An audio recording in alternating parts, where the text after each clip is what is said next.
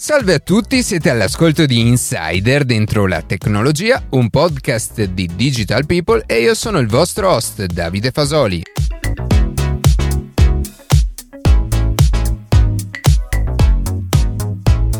Oggi proviamo ad analizzare come la tecnologia riesca in diversi modi a rendere più accessibile la conoscenza umana, promuovendo una cultura senza confini. Prima di passare alle notizie che più ci hanno colpito questa settimana, vi ricordo che potete seguirci su Instagram a chiocciola dentro la tecnologia, iscrivervi alla newsletter e ascoltare un nuovo episodio ogni sabato mattina su Spotify, Apple Podcast, Google Podcast oppure direttamente sul nostro sito.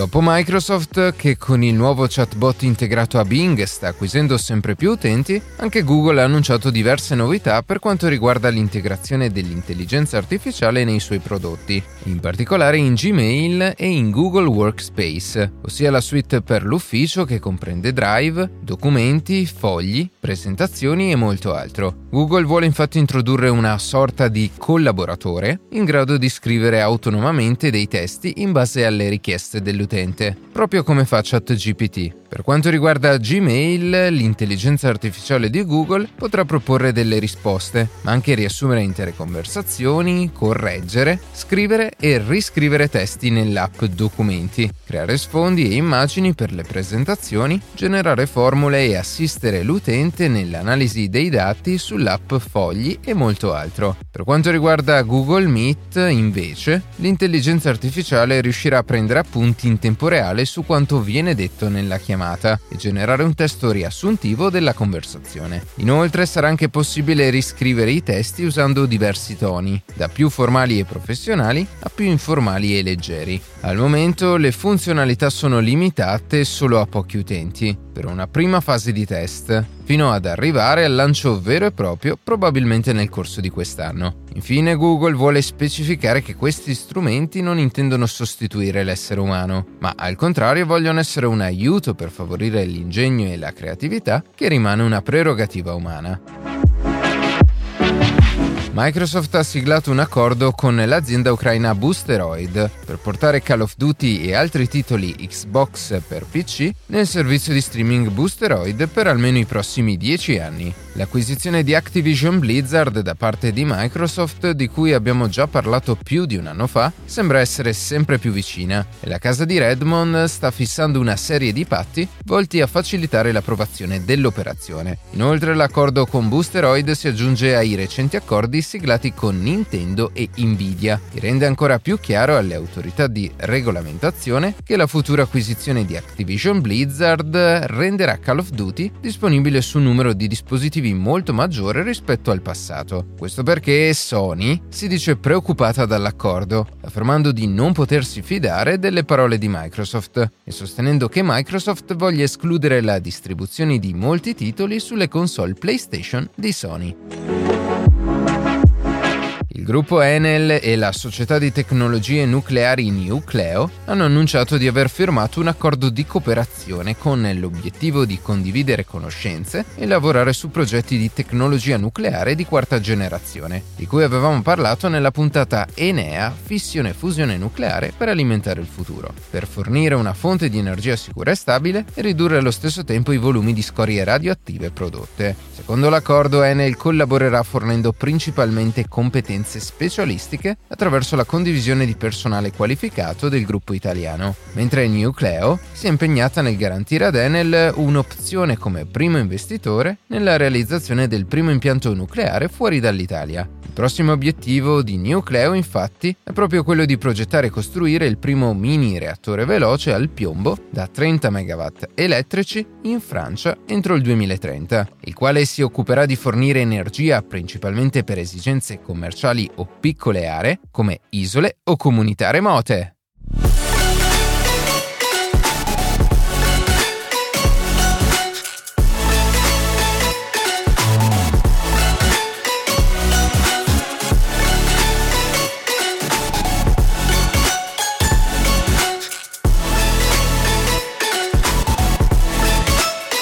Secondo Aristotele, la caratteristica fondamentale che distingue l'uomo dall'animale e da ogni altra forma di vita presente su questo pianeta è il logos, ovvero la capacità di pensare e ragionare e articolare un discorso in un linguaggio specifico. Queste capacità, uniche nel loro genere, si sono notevolmente evolute nel corso dei millenni e grazie a invenzioni come la scrittura e la capacità di archiviare di cui abbiamo parlato nella puntata La memoria dell'umanità dalla pietra allo spazio, ogni ragionamento, studio, riflessione filosofica è stata registrata in documenti di vario genere che oggi definiscono e racchiudono il patrimonio culturale mondiale dell'umanità. In virtù della loro storia e unicità, i beni culturali rappresentano oggi un settore produttivo che crea ricchezza, integrazione sociale, istruzione e senso di appartenenza ad una società e per tali caratteristiche è indispensabile che vengano conservati al meglio possibile in modo tale che riescano a soddisfare le esigenze delle generazioni future. Sulla base di questi presupposti, la tecnologia ha dunque iniziato a ricoprire un essenziale ruolo nella gestione e nella raccolta dei beni storico-culturali attraverso la digitalizzazione, le cui caratteristiche consentono ad esempio di svincolare il contenuto di un manoscritto dalla carta vera e propria, un materiale a cui siamo ancora oggi affezionati ma che presenta non pochi problemi legati soprattutto alla conservazione.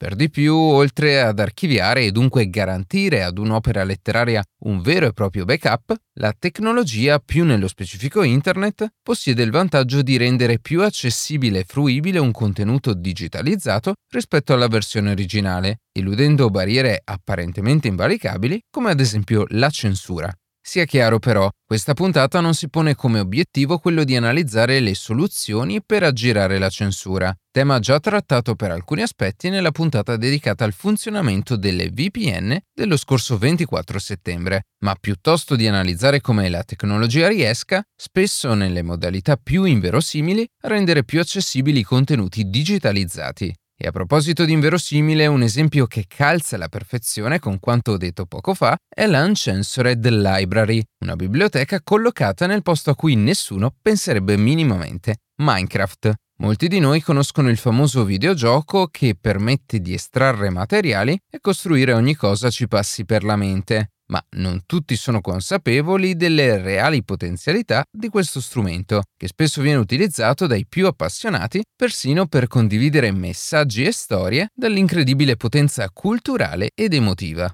Un esempio di questo tipo è appunto l'Uncensored Library, ovvero una gigantesca biblioteca costruita su Minecraft dalla ONG Reporters Senza Frontiere, che si pone come obiettivo quello di raggiungere milioni di persone in tutto il mondo, ma soprattutto di arrivare nei paesi in cui la libertà di parola è censurata e dove blogger, giornalisti o comuni giocatori possono leggere articoli che non hanno subito alcuna forma di limitazione ma nel rendere più accessibile la cultura, per così dire, le diverse implicazioni della digitalizzazione hanno trovato riscontro anche in altre realtà, come quelle museali ad esempio, che soprattutto durante, ma in realtà anche post pandemia, si sono viste costrette ad abbracciare nuove soluzioni per rendere più fruibili i propri reperti e manufatti. Il museo infatti possiamo definirlo come un'istituzione permanente senza scopo di lucro, che effettua ricerche sulle testimonianze materiali e immateriali dell'uomo e del suo ambiente, promuovendone la conoscenza presso il pubblico e la comunità scientifica. Comprendiamo dunque che le istituzioni museali hanno il compito di aprirsi ai cittadini in maniera democratica, cercando di eliminare qualsiasi tipo di barriera che si presenti come ostacolo all'interno dei processi indispensabili per la diffusione di conoscenza e cultura, ovvero elementi imprescindibili per la crescita di una società contemporanea basata sul progresso e sullo sviluppo. A tal riguardo, le tecnologie dell'informazione e della comunicazione hanno raggiunto un grado di potenza e di efficienza talmente elevato che la loro scalabilità è ormai attuabile in moltissimi settori, portando in questo modo innovazione, cambiamento e soprattutto accessibilità. In ambito museale, ad esempio, la varietà delle nuove tecnologie arrivate negli ultimi decenni ha permesso di estendere la fruizione dei manufatti e dei beni storico-culturali sia attraverso modalità off-site, ovvero fuori dal museo, e quindi attraverso siti web interattivi e sui social networks, sia on-site, con tecnologie che hanno permesso alle realtà museali di diventare maggiormente innovative e di rendere il patrimonio culturale più accessibile, rivoluzionando positivamente i processi di distribuzione e fruizione, con l'obiettivo di far diventare i vecchi, ma anche i nuovi visitatori, non solamente spettatori passivi, bensì utenti attivi in grado di interagire e apprendere con modalità nuove e più coinvolgenti. Attualmente i principali strumenti utilizzati dai musei per potenziare l'accesso e la visibilità delle opere sono tecnologie di cui abbiamo già sentito parlare, ma proprio in virtù della loro facile implementazione nei diversi settori della società trovano facilmente impiego anche in questo ambito. Oltre alla consolidata digitalizzazione 2D, negli ultimi anni si è affermato in primo luogo la stampa 3D, che applicata all'interno dei musei permette di replicare in tre dimensioni manufatti e opere di vario genere e grandezza. Per le sue enormi potenzialità questa tecnologia sta dunque ricoprendo un ruolo fondamentale nell'ambito museale, soprattutto per quanto riguarda l'accesso alle collezioni, poiché di fatto rende possibile l'esposizione di modelli sostitutivi di opere troppo delicate o persino perdute all'interno dei percorsi senza alcun tipo di limitazione. Per non parlare poi dei processi di restauro e conservazione delle opere parzialmente distrutte, che grazie alla stampa 3D possono finalmente tornare ai loro antichi fasti. Proseguendo, molto sottovalutate sono invece le audioguide, che per via della loro economicità e semplicità garantiscono un ottimo servizio di guida all'interno del percorso museale attraverso l'utilizzo di dispositivi mobili come gli smartphone, che consentono al visitatore di accedere non solo a informazioni audio, ma anche a informazioni grafiche o video. Fondamentali sono infine i sistemi interattivi, i quali al giorno d'oggi vengono implementati all'interno dei percorsi museali, generalmente sotto forma di schermi touchscreen basati interamente sull'interazione uomo-macchina, permettendo all'utente di valutare e scegliere quali informazioni approfondire o meno. Ma ora facciamo un piccolo passo indietro e ampliamo nuovamente il discorso al ruolo della tecnologia nel rendere più semplice l'accesso e la fruizione del patrimonio storico-culturale dell'uomo. La digitalizzazione, come detto inizialmente, viene considerata oggi come lo strumento chiave in grado di salvaguardare migliaia di opere e manoscritti in biblioteche digitali e così come esistono progetti privati, tra cui l'Uncensored Library su Minecraft, vi sono anche iniziative volute e finanziate direttamente dagli stati con gli stessi e precisi obiettivi di conservazione e promozione. In Italia, ad esempio, la Direzione Generale per i Beni Librari e gli istituti culturali afferenti al Ministero per i Beni e le Attività Culturali hanno istituito nel 2005 un portale web di comune accesso per la fruizione di cataloghi e parti di archivi contenuti nelle biblioteche pubbliche, oggi consultabile all'indirizzo web internetculturale.it. Altri progetti di importanza nazionale sono portali come Biblioteca Italiana, gestito dall'Università di Roma La Sapienza, e Liber Liber, un progetto culturale promosso dall'omonima associazione. In particolare il primo mette a disposizione fonti primarie dedicate ai classici della letteratura e altri documenti rappresentativi della storia letteraria e linguistica italiana, dal Medioevo sino al Novecento, mentre il secondo sito, Liber Liber, rende disponibili e gratuitamente scaricabili testi appartenenti alla letteratura italiana.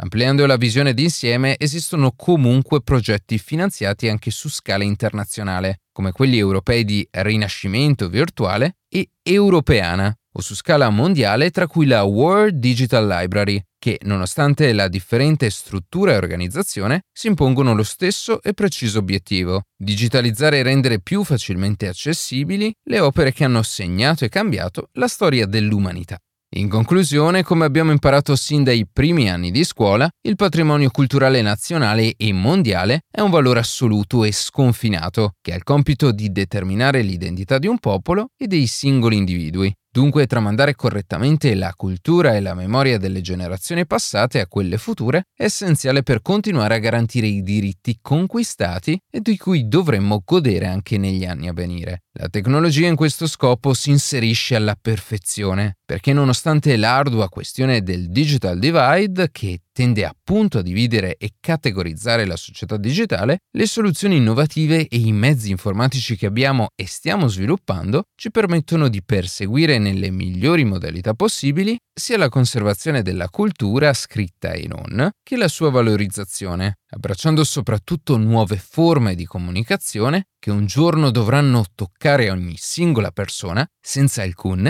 limite geografico.